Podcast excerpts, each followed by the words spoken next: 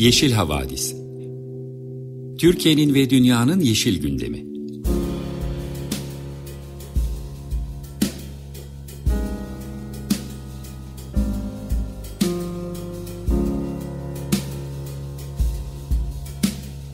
Hazırlayan ve sunanlar Selin Uğurtaş ve Arca Yılmaz.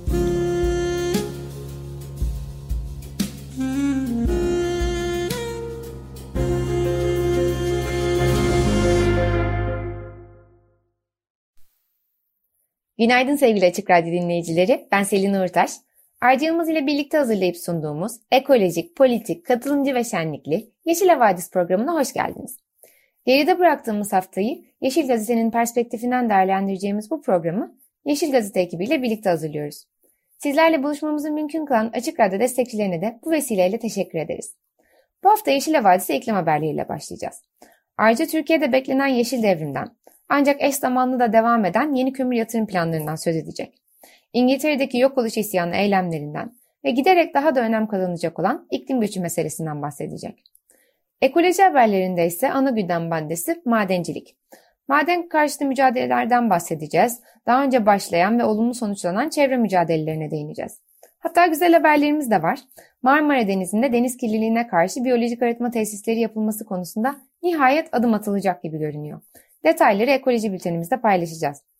Bu haftanın röportajını ayrıca iklim adaleti kervanı üzerine Çiğdem Özbaş ile gerçekleştirdi. Kervandan geçtiğimiz hafta da bahsetmiştik. Detayları bugün dinleyebileceksiniz. Yeşil Havadis'in son kısmında ise Fransa'daki seçimlerden, Türkiye'de derinleşen ekonomik kriz ve yoksulluktan ve çeşitli antidemokratik gelişmelerden bahsedeceğiz. Hepsinden önce cumartesi sabahına keyifli bir parçayla başlayalım. Elza Soares'ten Canto de Sanya'yı dinliyoruz. Merhaba sevgili Açık Radyo dinleyicileri. Yeşil Havadis'e iklim bülteniyle devam ediyoruz. Biliyorsunuz Türkiye'nin bir net sıfır hedefi var 2053'te ama buna dair resmi kurumlardan, bakanlık tarafından kömürden çıkış için alınmış bir karar yok. İnşa edilip edilmeyeceği bile belli olmayan kömürlü termik santral planları var her şeye karşı. Türkiye'de halihazırda faaliyette bulunan 55 termik santrale ek olarak 19 tane de termik santral planı bulunuyor. Bunlar kömürlü termik santraller. WWF Türkiye ve Sürdürülebilir Ekonomi ve Finans Araştırmaları Derneği SEFİA bir rapor yayınladı. Raporun adı Çelişkiyi Aşmak, Türkiye'nin Yeşil Devrimi ve Yeni Kömür Yatırım Planları. Bu rapora göre 500 megawatt kurulu güçte olması öngörülen ve yerli kömürle çalışması planlanan Dinar Santrali incelenmiş bu raporda. Dinar Termik Santrali'nin hayata geçmesi halinde santral faaliyete başladıktan ancak 18 yıl sonra kâr edebilecek. Bu da 18 yıl boyunca en düşük maliyetli senaryoları düşünerek hesaplanılmış. Zaten biz de sürekli bu noktaya dokunuyoruz. Kömürün sadece çevre ve sağlık için olumsuz etkileri yok. Sırf parasal açıdan bile bakarsanız kömür artık mantıklı bir yatırım değil. Bunu tekrar söylemekte fayda var. Çünkü hani bazıları sadece bundan anlıyor. Rapora ulaşmak için WWF'in sitesine de uğrayabilirsiniz. Burada rapor bulunuyor. Termiklere karşı Türkiye'den nasıl sesler var? Bugünkü röportajımızda İklim Adaleti Komisyonu'ndan Çiğdem Özbaş'la konuştuk. Ve şimdi bir tane de İngiltere'den haber verelim. Extinction Rebellion yani yok oluş isyanı 9 Nisan'da 9 gün sürecek iklim eylemlerini başlattı. Bu eylemler Açık Radyo dinleyici destek günlerine de denk geliyor aynı zamanda. Hani ona da bir parantez açalım. Yok oluş isyanı eylemlerinde Londra hayatını bloke ediyor. Eylemin talepleri sera gazı emisyonlarının durdurulması ve fosil yakıt yatırımlarının acilen sonlandırılması. BBC'ye konuşan eylemcilerden biri şöyle demiş. Bir sürü farklı yol denedik, mektup yazdık, protesto ettik, milletvekillerimizle konuştuk, elimizden gelen her şeyi yaptık ve buna rağmen hükümetin bilim insanlarının tavsiye ettiği her şeyin tersini yaptığına şahit olduk. Artık tek çaremiz bu olduğu için buradayız diyorlar. Evet, iklim bülteni bu hafta biraz hafifti, çok yoğun değildi.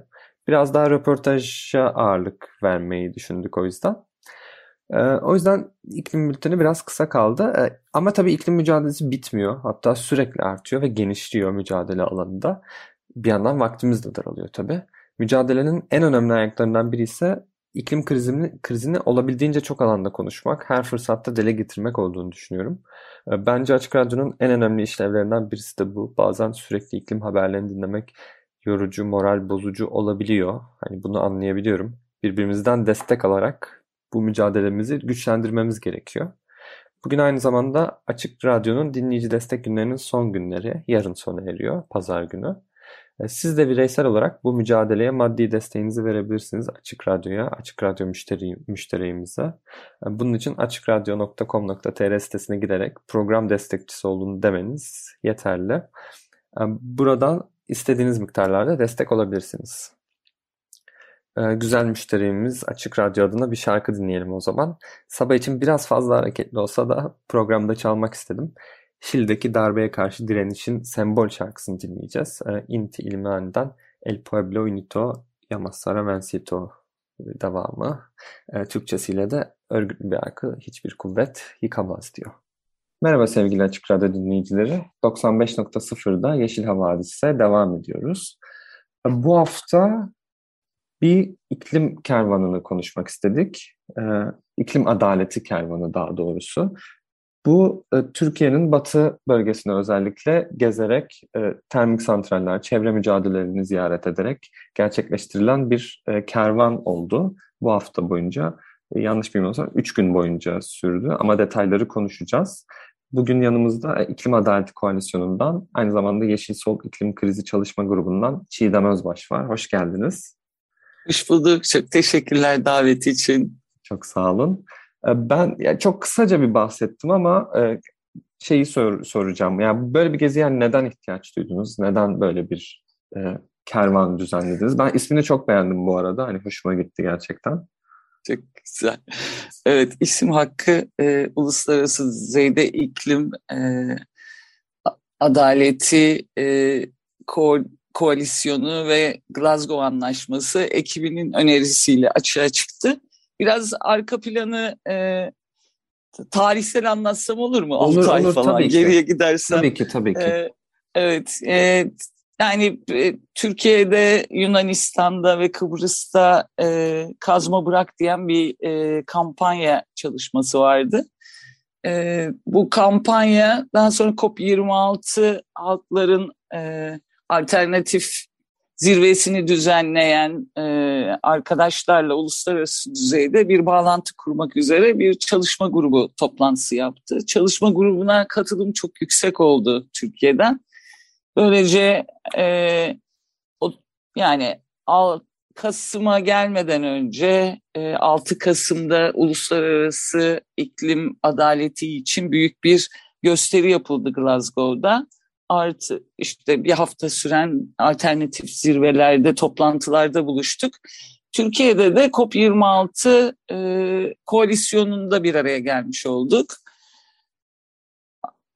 Karavan önerisi Glasgow'da konuşuldu. Envanter, ekokırım envanterlerinin çıkarılması, emisyon envanterlerinin yayınlanması, ulusal bazlı ve uluslararası düzeyde ortak eylem etkinlik önerileri konuşuluyordu. Bir kampanya totale karşıydı. Şirketleri hedefleyen uluslararası bir kampanya hala sürüyor. Fosil yakıt şirketlerini hedefliyorlar. Bir yandan da 2022 yılı için Nisan ayı, Mayıs'a da sarkacak şekilde bütün dünyadaki ekokırım alanlarına doğru uzun yürüyüşler yapan, bu alanlardaki yıkımla yüz yüze kalan halklarla tanışma, kaynaşma, ortak bir hareket inşa etme konusunda bir yolculuk yapma önerisi sunulmuştu. Biz de iklim, yani o dönem COP26 koalisyonu, daha sonra Aralık sonu itibarıyla İklim Adaleti Koalisyonu olarak uzun bir yürüyüşe zaten karar vermiştik. Bu kervan yola devam etmeli dedik Glasgow'dan sonra. Ocak ayında Lizbon'da bir uluslararası toplantıda yeniden karavan dedikleri, Türkçe'ye biz kervan diye çevirdik. Kampanya iklim adaleti için kervan kampanyasını da konuştuğumuz Lizbon'da bir toplantıda yaptık, uluslararası bir toplantı. Türkiye açısından uluslararası ilişkileri geliştiren, işte çalışma gruplarıyla faaliyet gösteren ve termik santraller kapatılsın diye uzun soluklu kömürden çıkışı garantileyecek bir kampanya planlaması içindeydik. Kervanı hem termik santral alanlarını ziyaret etmek, termiklerden zarar gören köylülerle, işte halkla, yurttaşlarla buluşabilmek için büyük bir olanak olarak gördük ve yola çıkmak üzere bir rota belirledik. Portekizliler 2 Nisan'da yola çıktı. İrlandalılar da sanırım Nisan'ın ilk haftasından bu yana yoldalar. 2-3 haftalık bir uzun yürüyüş programları var onların da. Biz de 7-9 için bir planlama yaptık. 7 Nisan'da İstanbul'da buluşan kafile Akbelen'e gitti. Akbelen'de hepiniz biliyorsunuz aslında bir nöbet alanı var. İkiz köy köylüleriyle birlikte ekolojistler, çevreciler orada aylardır Akbelen ormanını koruyorlar. Şirkete karşı, limağa karşı ve sürekli bir saldırı halinde. Zeytinliklere saldırıldı geçen hafta, gördünüz. O nöbet sayesinde korunmuyor ağaçlar. Orada birlikte bir basın açıklaması yaptık. Yanımızda gerçekten bizi çok mutlu eden belgeselci, işte Yeşil Gazete'den Cansu, belgeselci arkadaşlarımız bizimleydi. Onlar alanı da fotoğrafladılar. Yani çevreye, ekolojiye, halklara yapılan zararları röportajlarla, fotoğraflarla, videolarla raporlayan 5 kadar arkadaşımız var kervanın içerisinde. Şu anda farklı zamanlarda onların yayınladığı videoları, röportajları, portfolyoları görebileceksiniz. Neyse, Akbelen'de böyle bir kahvaltı, basın açıklaması, tanışma, kaynaşmadan sonra yola çıktık. Yolda ilk Aydın'da durduk. Aydın'da jeotermal enerjinin yarattığı çok büyük sorunlar var, çevre sorunları var. Jeotermal enerjinin yenilenebilir bir enerji kategorisinde görülüyordu ama gerçekten oradaki yarattığı yıkımın da gösterdiği gibi yenilenebilir enerji vasfının olmadığı açığa çıkıyor. Ve bölgedeki o havzada yaşanan ekokurum sorunlarını da açığa çıkarmak üzere bir basın açıklaması yaptık. Çok güzel bir tiyatro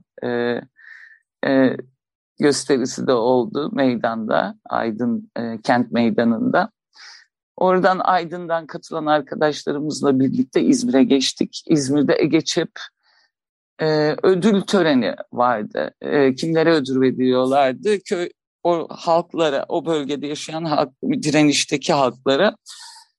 Akbelen'den gelen arkadaşlarımız da ödül aldılar orada.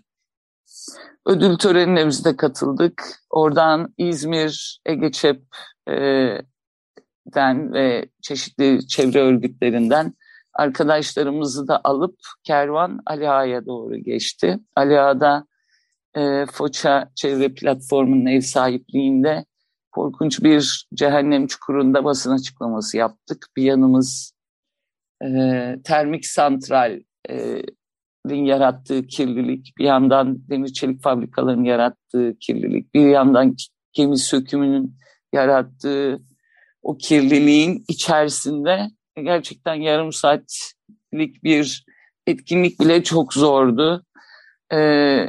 O güzelim doğa harikasının ciğerine işte termik santralin çöpleri diyebileceğimiz küllerin atıldığı çukurlar, cehennem çukurları ve korkunç bir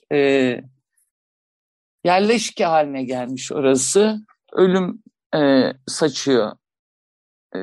Orada basın açıklaması yaptık. Oradan devam ettik. Bergama Çevre Platformu sözcüsü Erol Hoca ile birlikte Soma'ya geçtik. Soma Termik Santrali'ni gördüğümüzde de çok ciddi bir üzüntü yaşadı kervan katılımcıları. Soma'nın şehrinin içindeki termik santral. Termik santrali öyle kurmuşlar ki Soma'nın sıcak suyu da termik santrale bağlanmış. Termik santral kapatıldığında Soma sıcak susuz kalıyor. Böyle kaderini de ortaklaştırmışlar. Yani acayip bir Yırca'dan Soma eylemlerinden biliyorsunuz halkın ne kadar kömüre bağımlı hale getirildiğini. Soma'da öğretmen evinde kaldık. Sabah tekrar Burçep Çevre Platformu temsilcileri, arkadaşlarımız geldiler.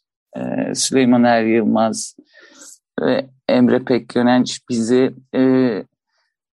rehberlik yaptı.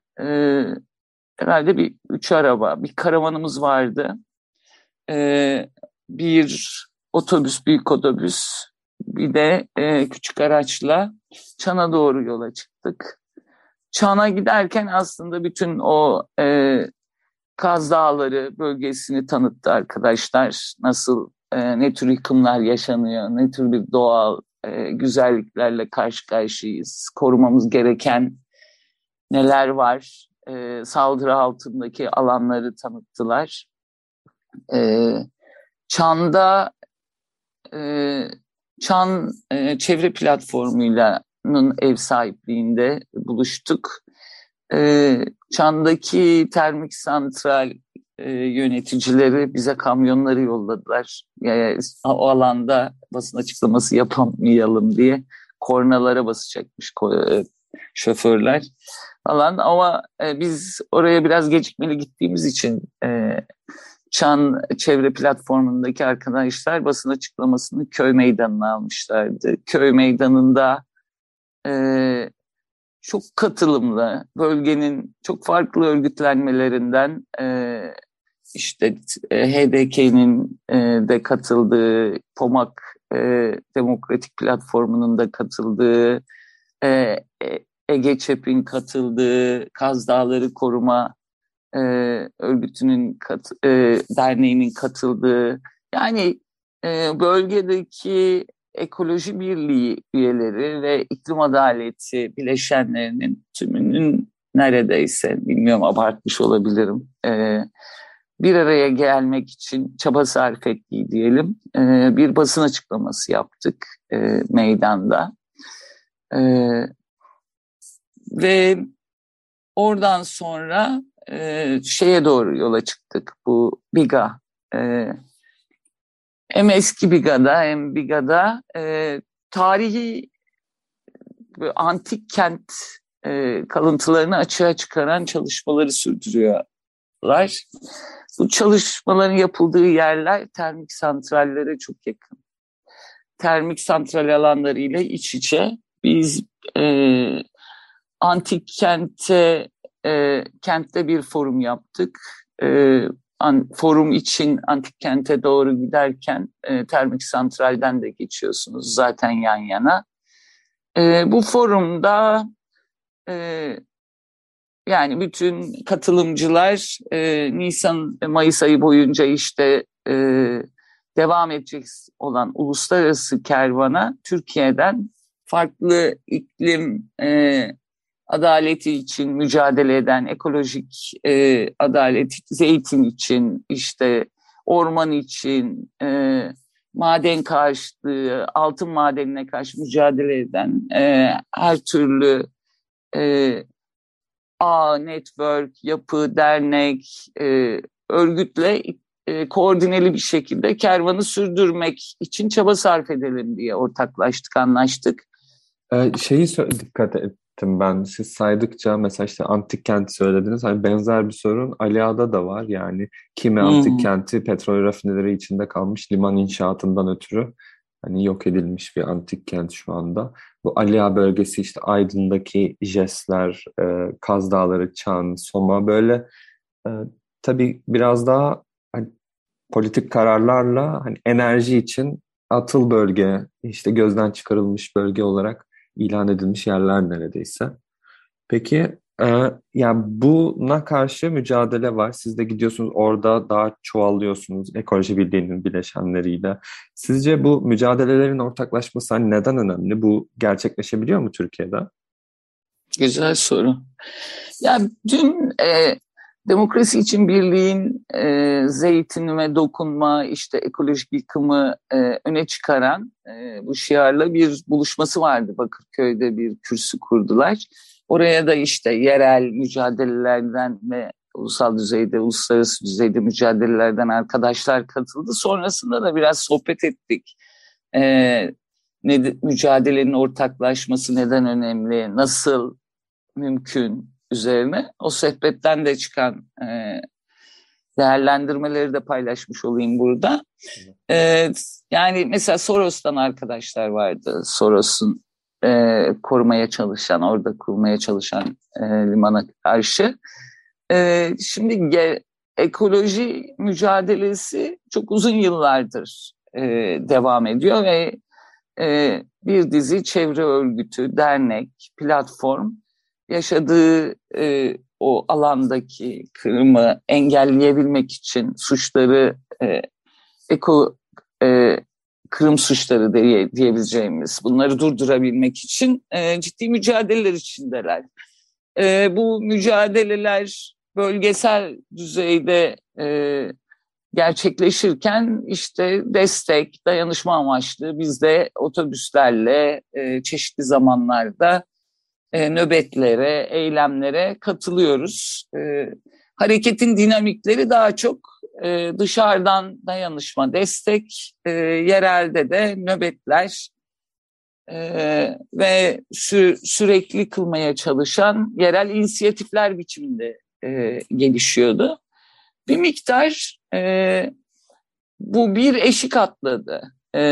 Son yıllarda özellikle bu biliyorsunuz gençlerin iklim için grevleri, Greta Thunberg'le başlayan hareket, bu hareketin hep kesişimsel bir çağrı yapması, sadece işte 18 yaş altı gençler değil, işte çalışanların, emekçilerin ve farklı hareketlerden, farklı halklar, yerel halklardan temsiliyetin önemini açığa çıkaran çok önemli çağrılar da yaptılar. Cuma işte iklim için cumalar hareketinden çıkan mesela son kâr değil insan vurgusu yani bütün dünyada işçi sınıfına yönelik bir çağrıydı böyle baktığımızda. Bu deneyim, bu birikim kendisini işte COP26 alternatif zirvesinde de gösterdi. Kesişimsel dedikleri bir hareket inşa ediyoruz. Yani kadın hareketi, gençlik hareketi, emek hareketi, ekoloji hareketi, daha sayamayacağım, sömürgecilik karşıtı hareketler, yerel halk hareketlerinin ortak bir mücadelesi diye tarif ediliyor. Ya bütün meseleler iklim meselesi olarak görünüyor. Ortaklaşma açısından bu gelecek 10 yıl içerisinde işte çok ciddi bir karbon salınımında azaltım yapmazsak gelecek kuşaklara bırakacağımız bir gezegen olmadığını da bilimsel olarak bütün herkes biliyor, dost düşman biliyor. Bu anlamda daha ortak bir programımız var. Yani İklim Adaleti Koalisyonu bu anlamda hem biyoçeşitliliği savunan hareketlerle, hem hayvan haklarını savunan hareketlerle, emek mücadelesi veren KES gibi, işte meslek örgütleri TUMOP gibi örgütlerle, ekoloji alanında işte yerel mücadeleleri örgütleyen derneklerle ortak bir koalisyon olarak inşa oldu. Şu anda 70'ten fazla bileşeni var. Bu bileşen sadece kurumsal bileşenler değil. Kurumlar içerisinde birey hukukuyla bağlı ya da kurumlara bağlı olmayan birey olarak bu mücadelenin parçası olmak isteyen arkadaşlar bu koalisyona katılıyorlar. Yeni bir deneyim ediniyoruz. Kurum temsilcileriyle bireylerin sabırlı, sebatlı, inat, büyük bir inatla bir araya geldiği, bir dizi sorunu birlikte çözmeye karar verdiği bir çalışma biçimi bu. Yeni bir model diyebilirsiniz.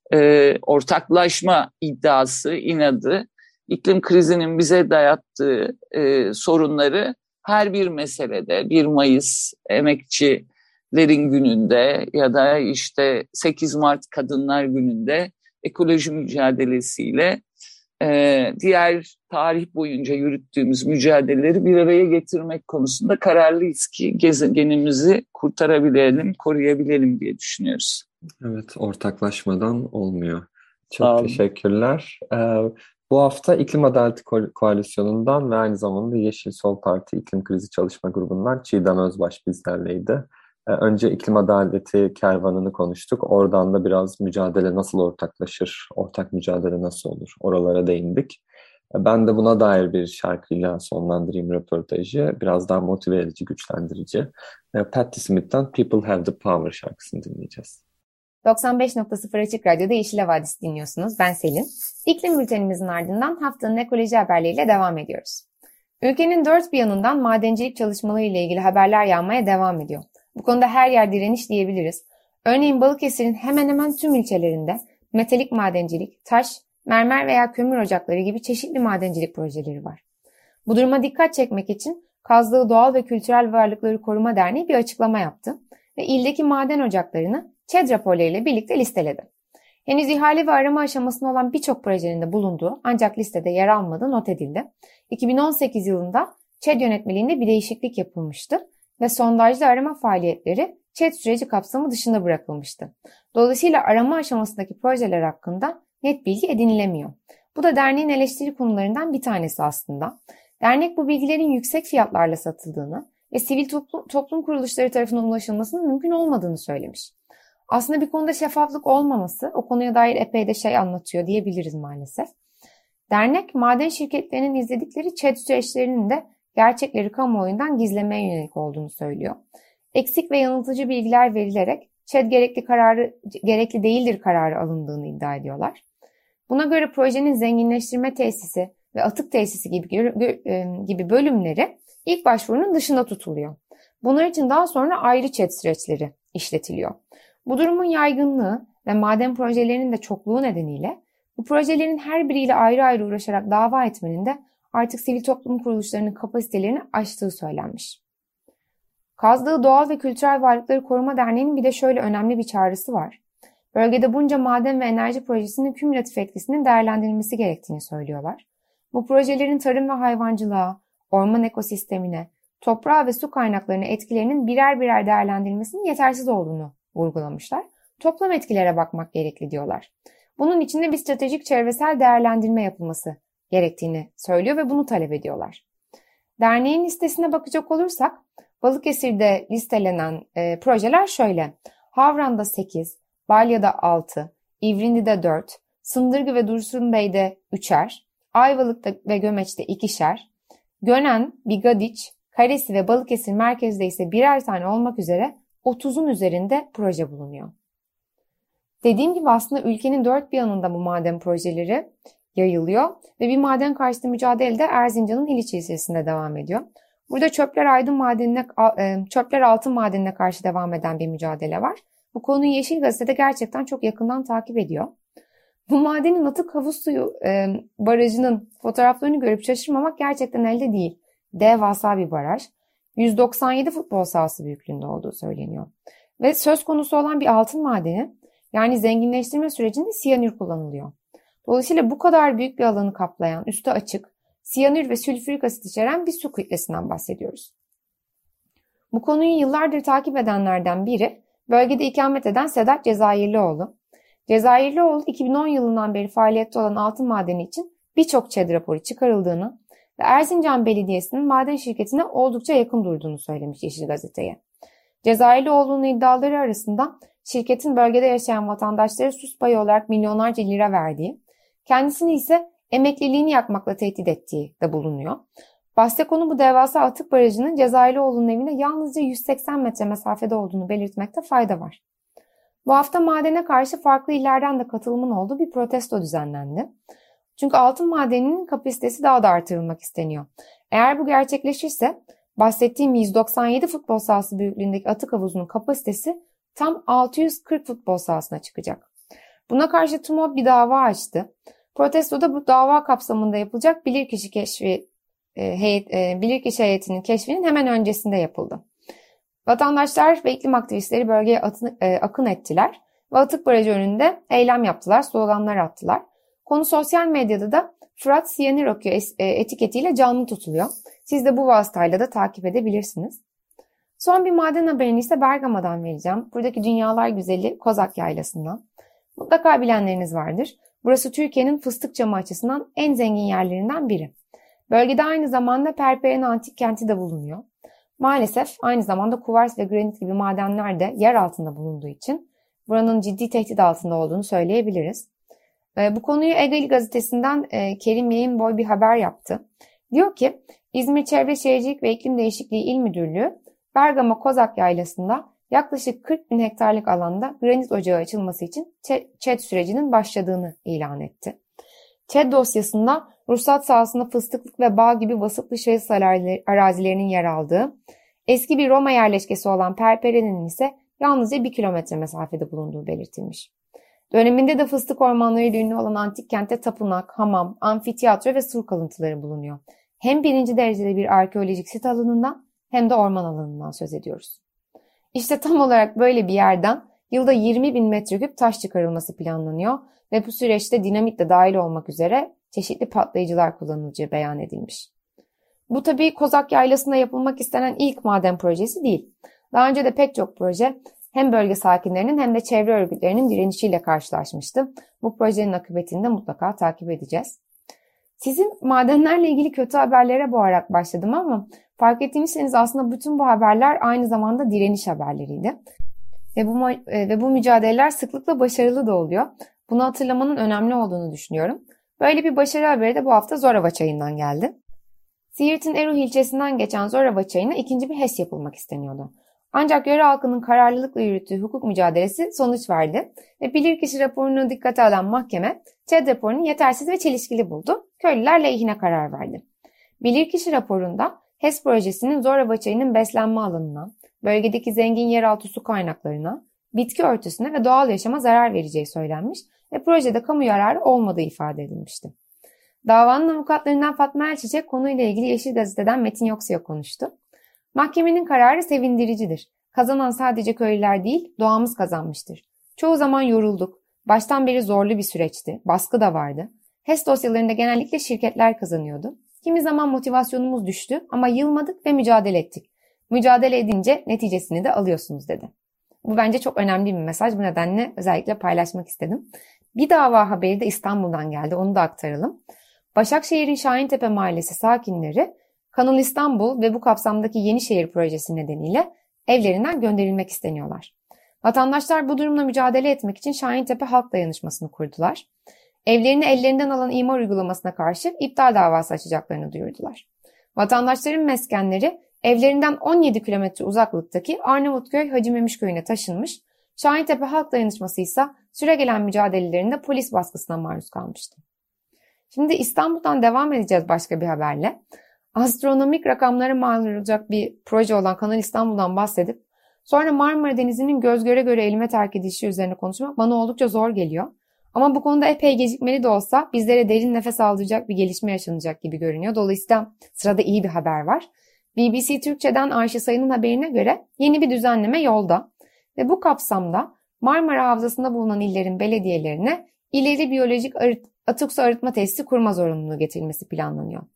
Eğer belediyeler biz bu öngörülen süre zarfındaki bunun 3 ila 6 ay arasında olacağı konuşuluyor, bu tesisi kuramayız derlerse görevi Çevre Şehircilik ve İklim Değişikliği Bakanlığı üstlenecek. İktidar partisinden kaynakların verdiği bilgiye göre Marmara Denizi'nin yeterli ölçüde kirlilikten arındırılabilmesi için en az 60 tesisin kurulması gerekecek. Tabii bu inşaatlar da zaman alacağı için bu sürecin bir an önce başlaması çok önemli.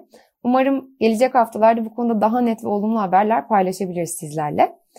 Şimdi ekoloji bültenimizin sonlarına yaklaşırken biraz da tarımdan haberler verelim istiyorum. CHP Tekirdağ Milletvekili İlhami Özcan Aygun, ekonomik krizin çiftçiye bindirdiği ek yüke dikkat çekti. 2021'de çiftçinin borcunun 97 milyar Türk lirasını aştığını söyleyen Aydın, bunun 18 yıllık toplam borcun 5'te 1'ine denk geldiğine dikkat çekti. Çiftçiler 2003 ile 2021 yılları arasında Ziraat Bankası ve Tarım Kredi Kooperatiflerinden 480 milyon Türk lirasına yakın kredi kullanmışlar. Anka Haber Ajansı'ndan Ferhat Akbün'ün aktardığına göre ise acizlik vesikası alan çiftçi sayısı 21.333'e ulaşmış durumda. Aygun bu sorunun kaynağında girdi maliyetleri bulunduğunu iddia etmiş ve çiftçilerin borçlarının faizinin silinmesi ve uzun süreli borçlanma vadesi yapılması çağrısında bulunmuş.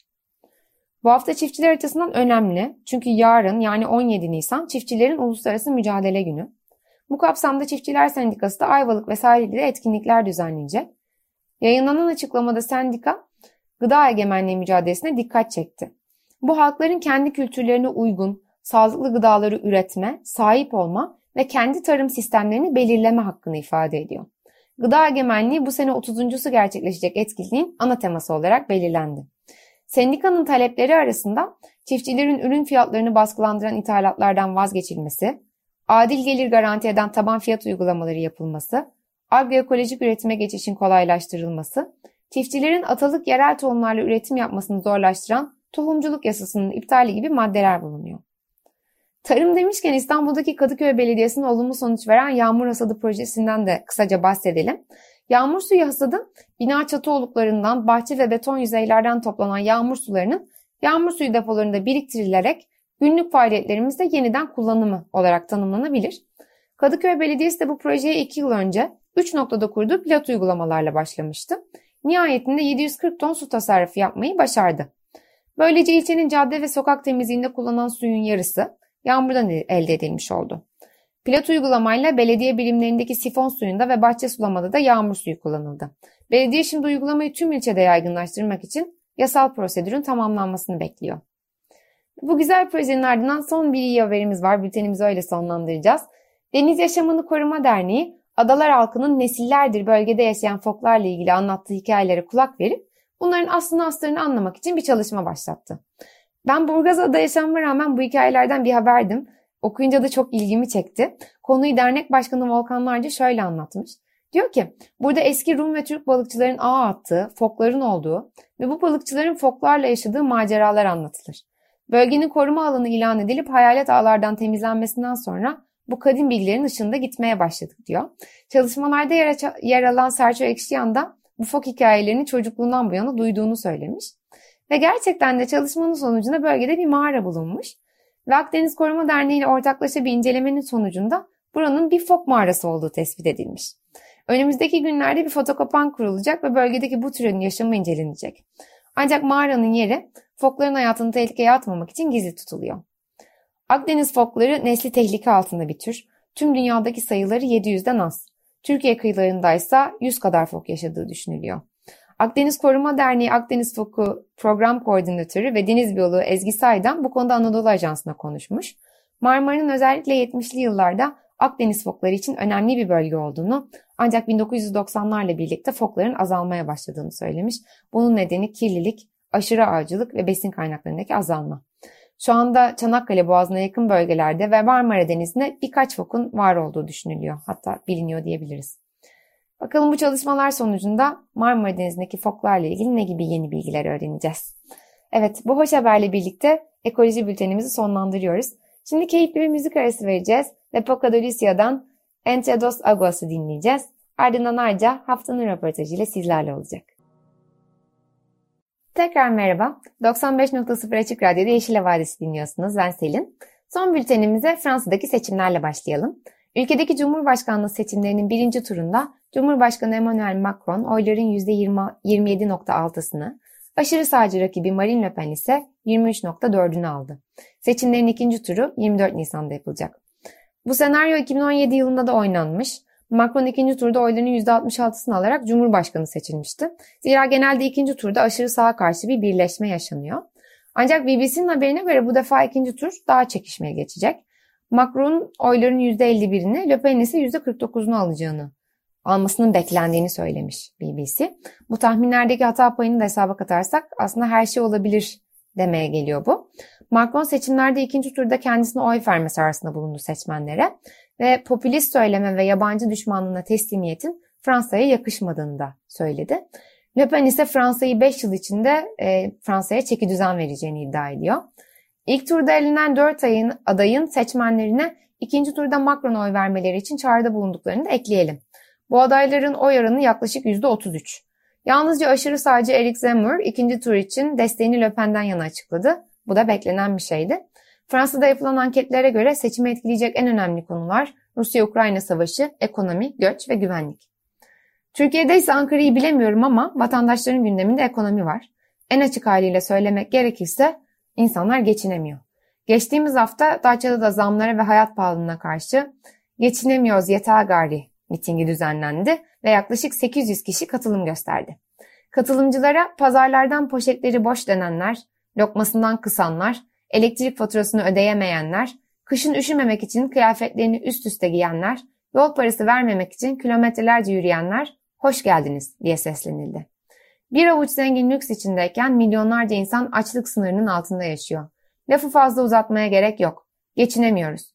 Israrla artık yeter gari diyoruz. İnsanca yaşamak istiyoruz ve bu konuda ısrarcıyız dendi. Ama bu mitingle yakından ilişkili önemli bir haber daha var. Mevcut durumun verilerle ortaya konmasına karşı bir harekata başlanmış görünüyor.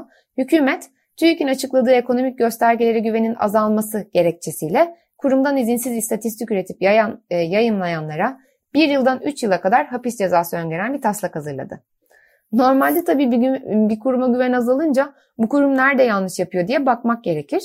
Ama cevabı bilinen sorularla uğraşmak yersiz diyebiliriz sanırım. Böyle yasaklar koyarak Enflasyon Araştırma Grubu ENAG'ın enflasyon verisi hesaplamalarını, Disk Araştırma ve Türk İş'in iş gücü ve yoksulluk araştırmalarının önüne geçilmesinin istendiği belirtiliyor haberlerde.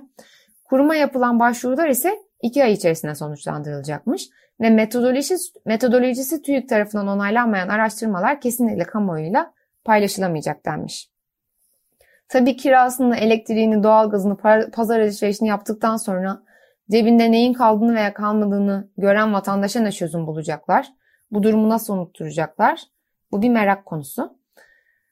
Bir diğer haberse Sivil Toplum Kuruluşu Kadın Cinayetlerini Durduracağız platformundan geldi. Bu platformun haberlerini sıklıkla biz de bu Yeşil Havadis'te paylaşıyoruz. 12 yıldır kadın cinayetlerini üzerine çalışan, şüpheli kadın ölümleri, kadına yönelik şiddet, kadın cinayetlerini belgeleyerek mücadele yürüten bir platform. Şimdi ise kanuna ve ahlaka aykırı faaliyet yürütmek suçlamasıyla bir fesih davası açılmış. Bununla karşı karşıya. Platform bu konuda yaptığı açıklamada şöyle diyor. İddiaları odur ki derneğimize yönelik yapılan muhtelif şikayet dilekçeleri mahkemece kuvvetli suç şüphesi oluşturmuş. Söz konusu dilekçeler derneğimizin kadın haklarını savunmak kisvesi altında aile mevhumunu yok sayarak aile yapısını parçaladığı gibi somut hiçbir olguya dayanmayan yazılı başvurulardan oluşuyor. Açıklamada kadın cinayetlerini durdurmak bir yana her gün artışını bir fiil izleyenlerin devri sona eriyor. Bu çırpınışları boşuna olduğu gibi bu davaları da boşunadır denmiş. Davaya tabii ki kadınlardan ve kadın örgütlerinden tepki yağıyor. Bu şekilde davalarla uğraşan bir diğer yer ise Tarlabaşı Toplum Merkezi. 27 Haziran 2021'de bu merkezde LGBTİ artı öğrencilerin aile ve okul kıskacından nasıl korunabileceği üzerine bir etkinlik düzenlenmişti. Bu etkinliğin ardından Milat Gazetesi ve A Haber'de merkez hedef tahtasına oturtulmuştu. Etkinlik LGBT ve terör eğitimi olarak duyurulmuştu ve merkez yıl boyunca hedef gösterildi, hakkında davalar açıldı. İstanbul Valiliği tarafından derneğin amacının gerçekleşmesinin olanaksız hale geldiği gerekçesiyle derneğin kendiliğinden sona erdiğinin tespit edilmesi talepli davanın ilk duruşması bu hafta görüldü. İyi ki Varsın TTM inisiyatifi ise 91 Hak Örgütü adına dava günü Çağlayan Adliyesi önünde bir basın açıklaması yaptı. Açıklamada derneğin her türlü ayrımcılığa karşı çalışmak, hak temelli bir sosyal hizmet modeli geliştirmek ve sanatla iç içe birlikte üretmeyi ve ortak yaşama kültürünü geliştirmeyi kendine dert edindiği söylendi. Ancak bugün susturulma ve kapatılma tehdidiyle karşı karşıya dendi. Bu duruşma 29 Eylül'e ertelendi. Bir iyi haber verelim. Genco Erkal'dan geldi. Cumhurbaşkanı'na hakaret suçlamasıyla yargılanan tiyatro sanatçısı Genco Erkal beraat etti. İyi haberle bitirmek isterdim aslında ama son bir haberimiz var basın özgürlüğüne dair. Radyo Televizyon Üst Kurulu 2021 yılı faaliyet raporunu yayınladı. Rapora göre Rütük bir yıl içinde toplam değeri yaklaşık 56 milyon Türk lirası olan 1661 ceza kararı aldı. Rütük'ün CHP'li üyesi İlhan Taşçı 24 Aralık 2020'de bu konuda bir paylaşım yapmıştı ve iktidarı eleştiren kanallara 21 milyon Türk lirasının üzerinde ceza kesildiğini, öven kanallara ise gelen 100 bin şikayete rağmen hiç ceza verilmediğini duyurmuştu. Evet, ülkemizden haberler böyle. 95.0 Açık Radyo'da Yeşil Gazete'nin katkılarıyla hazırladığımız Yeşil Havadis programının sonuna geliyoruz. Bizi dinlediğiniz için çok teşekkür ederiz. Haftaya yine aynı saatte görüşmek üzere. Hoşçakalın.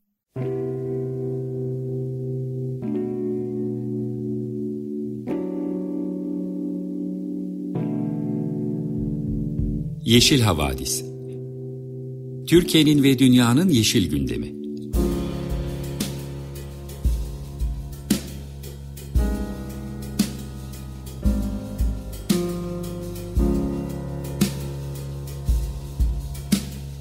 Hazırlayan ve sunanlar Selin Uğurtaş ve Arca Yılmaz.